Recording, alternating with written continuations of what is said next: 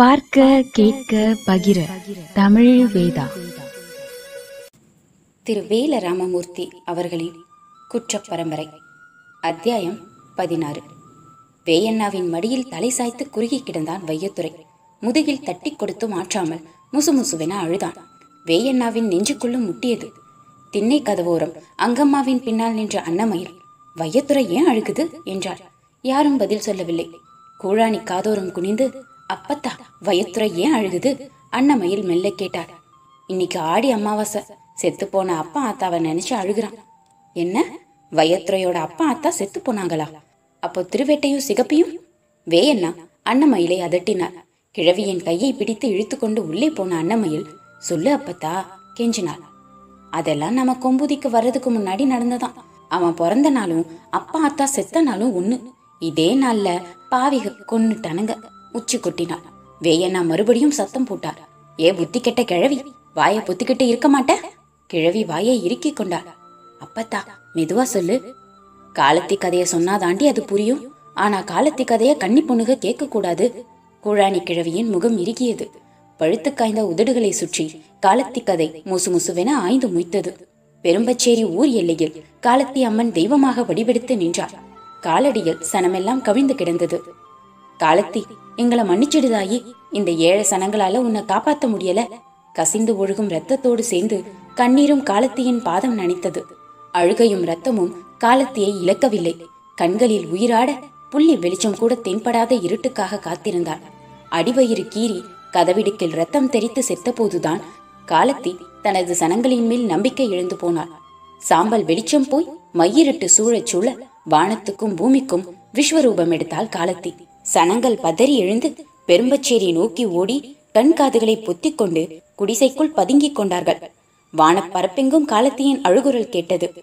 வீரன மகாராசா நீ எங்க இருக்க? என் உயிர் அழியிற நேரம் நீ எங்க போன? சூறாவளி கிளம்பியது. மரங்கள் அலைக்கழிக்கப்பட்டன. உளவு கட்டிகள் உயரப் பறந்து பொழிமாறி விழுந்தன. சுழிக்காற்று பூமியை குடைந்தது. வயிறு நெறியுதே? நெஞ்சு அடைக்குதே? மரங்கள் உச்சியில் தீப்பற்றி எரிந்தது. குதிரை ஏறி வேட்டைக்கு புறப்பட்ட குலசாமிகள் சகுனத்தடை கழிய காத்திருந்தனர். வீரன மகராசா நீ எங்க இருக்க? காட்டு முனிகள் எல்லாம் மாற்று இடம் தேடி அலைந்தன. காலத்தி இங்க வராதே. வீரணனின் சத்தம் சங்கொலியாக கீறி வந்தது. வீரண மகராசா நீ எங்க இருக்க? முனி விழுந்த காட்டில் உழுது கொண்டிருந்த வீரணனின் கொழுமுனை பிளந்து போகும் தடங்களில் நெருப்பு கங்குகள் பிறண்டன. மணியக்கார வீட்டு மாடத்து கிளியே ஓர் ரெக்கைய வெட்டின கத்தி கழுத்த வெட்ட வருது. நீ இங்க வர வேண்டாம். நான் வந்து காப்பாத்துறேன். நிறைசூழி காலத்தி பெருத்த வயிறோடு தடுமாறி நடந்தாள். வீரன மகாராசா எனக்கு உன் மடி வேணும். நான் தலை சாய்க்கணும். பயிறு கணக்குது வேண்டாம். வராதே காலத்தி. தீ பனைமர உச்சிகளில் எட்டு வைத்து நடந்த காலத்தி முனி விழுந்த காட்டுக்கு வந்ததும் கவிழ்ந்து பார்த்தாள். ஏர்கொழு முனையில் ரத்தம் தெரித்து கிடந்தது. குழானி கிழவி வாயை இறுக்கிக் கொண்டாள். அவள் சொன்ன கதை அன்னமயிலுக்கு முழுசா விளங்கல. கிழவியை இழுத்துக்கொண்டு வீட்டுக்கு வெளியே வந்த அன்னமையில் சுவரோர நிழலில் உட்கார வைத்தாள். திண்ணையில் இன்னும் வேயண்ணாவின் மடியில் தலை சாய்த்து படுத்திருந்தான் வையத்துறை. கிழவியின் முகவாயை தடவி அப்பத்தா கதை ஒண்ணுமே வழங்கல என்றாள். காலத்தி கதைய கன்னிமாருக்கு சொல்லக்கூடாதுடி. கிறுக்கு சிரிக்கி உங்க அப்பனுக்கு தெரிஞ்சா என்ன கொன்னு போடுவான். அதுதான் பாதி கிணறு தாண்டியாச்சே அப்புறம் என்னவா?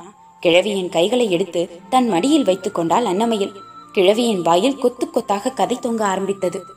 பெருநாழி மணியக்காரர் வீடுதான் அந்த காலத்து பெரிய வீடு. அத்தனை சாதிசனமும் அங்கேதான் கை கட்டி சேவகம் பண்ணும். தொழுவத்திலே அவிழ்த்து விடுகிற கிடைமாட்டு மணிச்சத்தத்திலே தான் பக்கத்து ஊரெல்லாம் கண்ணு முழிக்கும். மணியக்காரர் ஆறடிக்கு மேல ஓங்கு தாங்கான ஆளு. கழுத்தை சுத்தி விசிறி மடிப்பு பட்டுத்துண்டு போட்டு கொடபிடிச்சு நடந்து வந்தா செருப்பு சத்தத்துக்கே ஊர் மரியாதை பண்ணும். வீட்டோட மூணு பொண்டாட்டி ஊரெல்லாம் வப்பாட்டிகள். ஆறு ஆண் வாரிசு ஒரே பொண்ணு அவதான் காலத்தி. காலத்தி பிறந்த வருஷம் களஞ்சியம் பொங்குச்சு. தவசம் தானியத்தை கொட்டி வைக்க இடம் கொள்ளாமல் தெருக்காடெல்லாம் மிதிப்பட்டது. பருத்தியை மாட்டுத் தொழுவத்திலே அடைச்சாங்க. செல்ல மகள் காலத்தி மூச்சுப்பட்டு வெல்லாம பொங்கி போச்சு பொங்கி. கூட்டு வண்டிகளையும் வில்லு வண்டிகளையும் பராமரிக்க தனித்தனி ஆளுக. கெடமாட்டுக்கு உழவு மாட்டுக்கு பந்தய மாட்டுக்குன்னு தனித்தனி தொழுவங்கள். மணியக்காரர் ஏறி வருகிற கூட்டு வண்டி கல்யாண பொண்ணு ஜோடனையிலேயே எப்பவும் இருக்கும். தூர தேசத்தில் வாங்கி வந்த பூரணி மாடுகளை வேடிக்கை பார்க்க ஊர் திரண்டது. பெரும்பச்சேரி வீரனன் தான் மணியக்காரருக்கு வண்டி ஓட்டி. கூட்டு வண்டியையும் பூரணி மாடுகளையும் தன் கண்ணுக்குள்ளே வைத்து பார்த்து கொண்டான். மணியக்காரர் போகிற வருகிற இடமெல்லாம் நிழலாயிருப்பான். நெஞ்சு தக்கான இளவட்டம் கம்பு விளையாட்டுக்காரன். பாத்தி நாத்து மாதிரி கண்ண கீறு உடம்பு கட்டு. கூலி வாங்க வர்ற சனமெல்லாம் கோட்டைக்கு வெளியே நிக்கணும். வீரனை ஒருத்தன் தான் வீட்டுக்குள்ள போய் வர்ற ஆளு. அரங்க அரங்கா பெரிய வீடு. அம்மனுக்கு வளர்க்குற முளப்பாரி மாதிரி வெயில் முகம் பாராமல் காலத்தி வளர்ந்தா விதைநெல்லை தொட்டு கொடுப்பதிலிருந்து வீடு முழுக்க விளக்கு ஏற்றுவதெல்லாம் காலத்திதான். காலத்திய பெத்து போட்ட முட்டு வீட்டிலேயே ஆத்தா இறந்து போனார். அண்ணன் தம்பிமாரின் பொஞ்சாதிகள் ஆறு பேருக்கும் ஒரு பொறாமை. எதற்கெடுத்தாலும் காலத்தி காலத்தின்னு அப்பனும் அண்ணன் தம்பிமாரும் கொண்டாடுறது பிடிக்கல. கூடி கூடி பேசினாங்க. ஆனாலும் புருஷமார்களிடம் வாய் திறக்க முடியல. காலத்திய குறை சொன்னா கழுத்தா இருப்பானுங்க. வீட்டுக்குள் புழங்கும் ஒரே வெளி இளவட்டம் வீரனந்தான். காலத்திக்கும் பற்றி படர ஒரு கொம்பு தேடுற பருவம். மதினிமார்களுக்கு வீரன மேல கண் விழுந்தது. காலத்திக்கு சேவகம் பண்ண ஒரு கூலிக்கார பொண்ணு இருந்தா. குளிக்க தண்ணி இறைச்சி விடுறதுல இருந்து குங்குமம் வச்சு விடுறது வர காலத்துக்கு எல்லாம் அவதான். யாருக்கும் தெரியாம மதினிமார் கூடி அவளை விரட்டி விட்டுட்டாளுக. வீரனனை கூப்பிட்டு காலத்துக்கு இனிமே எல்லாமே நீதான்னு சொல்லவும் வீரனை முடியாதுன்னுட்டான். மதினிமார் கூடி மிரட்டினாளுக.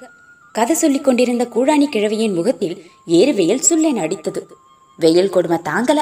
கதை போதும். எழப்போன கிழவிய அன்னமையில் அமுக்கி உட்கார வைத்தாள். அப்பத்தா காலத்திக்கு என்ன ஆச்சு? யாரடி இவ? இந்த பரபரக்கிறா அப்பத்தா அப்பத்தா சொல்லு அப்பத்தா. முகவாயை பிடித்து கெஞ்சினார் காலத்தி கதைய கன்னி பொண்ணுக கேட்க கூடாதுடி கிழவி மறுபடி திமிரி எழுந்தாள். அத்தியாயம் பதினாறு முடிவுற்றது. குற்ற பரம்பரை வளரும்.